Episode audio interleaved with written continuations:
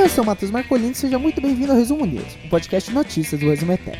Nesse podcast eu comento as notícias mais legais de passar para vocês no dia de hoje. Hoje, dia 21 de abril de 2020, dia de Tiradentes. Vamos lá! A primeira notícia é do portal Terra. Brasil cai para centésimo sétimo em ranking de liberdade de imprensa. Bom, esse levantamento ele foi feito pela ONG Repórteres Sem Fronteiras e eh, eu não sei se vocês repararam, mas cresceu nas últimas semanas, na última semana, é, o, o, número de ataques a repórteres, principalmente da Rede Globo, é, quando eles estão exercendo a sua profissão.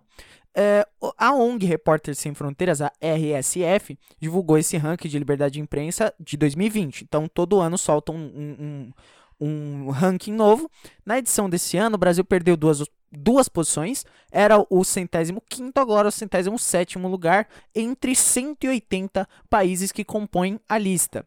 É, abre aspas para ONG. O presidente Jair Bolsonaro insulta e ataca sistematicamente alguns dos jornalistas e meios de comunicação mais importantes do país, o que estimula aliados a fazerem o mesmo, alimentando uma, um clima de ódio e desconfiança para com os diferentes atores da informação. Também é importante dizer que o Brasil ele está mantendo uma tendência de queda, já que é, ano passado já tinha caído duas posições, agora caiu mais duas posições e essa metodologia, né, como que faz o ranking? É, analisa pluralismo, é, independência, ambiente, autocensura, é, transparência, qualidade das infraestruturas de apoio à produção, enfim, é, tudo isso que impacta no, no, no, em fazer jornalismo, né? E a ONG também disse que na América Latina, assim como em outras partes do mundo, os ataques físicos à profissão costumam ser acompanhados de campanhas de assédio cibernético ou cyberbullying, realizadas por exércitos de trolls e apoiadores de regimes autoritários. Esses métodos de censura online estão proliferando perigosamente e são particularmente violentos contra as mulheres jornalistas. Bom, então é muito triste que o Brasil continua seguindo nessa toada é, tá cada dia mais difícil ser jornalista no Brasil, mas é, o, os profissionais seguem lutando contra isso. Próxima notícia. Notícia do G1. Kim Jong-un está em tratamento médico após procedimento cardiovascular, diz a agência. Então, ontem, de, nessa madrugada, no, no, finalzinho da noite passada, nessa madrugada, é, correu aí um boato nas redes sociais de que o Kim Jong-un tinha morrido. Um, Inclusive, eu recomendo o, o, que vocês sigam o perfil do Xadrez Verbal no Twitter, porque é, o Felipe Figueiredo ele sempre atualiza sobre esses rumores e tal.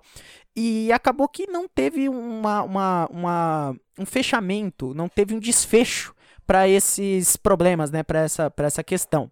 Já que o ditador da Coreia do Norte, né, o Kim Jong-un, ele não participou das festividades do aniversário do avô dele, o Kim Il-sung, que era fundador, foi o fundador desse regime fechado de né, dessa ditadura é, norte-coreana. Segundo a TV americana, o estado de saúde do Kim Jong-un é grave. Porém, fontes do governo da Coreia do Sul disseram que não tem sinais incomuns das condições do Kim, do Kim Jong-un uh, uma, um oficial da Casa Branca informou à rede de TV norte-americana CNN que Kim está em grave perigo após passar por cirurgia. O regime norte-coreano não se manifestou oficialmente. E uma fonte do governo sul-coreano disse para a agência Yonhap que não viu nenhum sinal de que algo tenha ocorrido com Kim Jong-un. Porém, ainda assim, as autoridades lá da Coreia do Sul estão observando os relatos de saúde do ditador da Coreia do Norte. Uh, fontes do Partido Comunista da China disseram a Reuters que acreditam que Kim não esteja gravemente doente. Uh, mas aí a gente não sabe o que, que acontece lá na, na, na, na, Coreia do Norte, porque a Coreia do Norte é um dos países mais fechados do mundo. Então a gente, hum, a gente é difícil da gente saber o que está acontecendo lá. Uh, se o Kim Jong-un, por exemplo, morreu, a gente só vai saber daqui a alguns dias quando tiverem que informar, entendeu? Mas é importante dizer que é, o, o, segundo o Daily NK, o, a saúde do ditador norte-coreano tem se deteriorado com o tempo porque ele fuma, ele é obeso e porque ele trabalha demais, porque ele é um, um workaholic, né? Bom, é, esse, essa é a situação do Kim Jong-un, né? A gente não sabe o que está acontecendo porque a Coreia do Norte é toda fechada, mas é isso, essa foi a notícia. A próxima notícia é do R7 com a BBC News Brasil. Trump anuncia suspensão temporária de imigração aos Estados Unidos.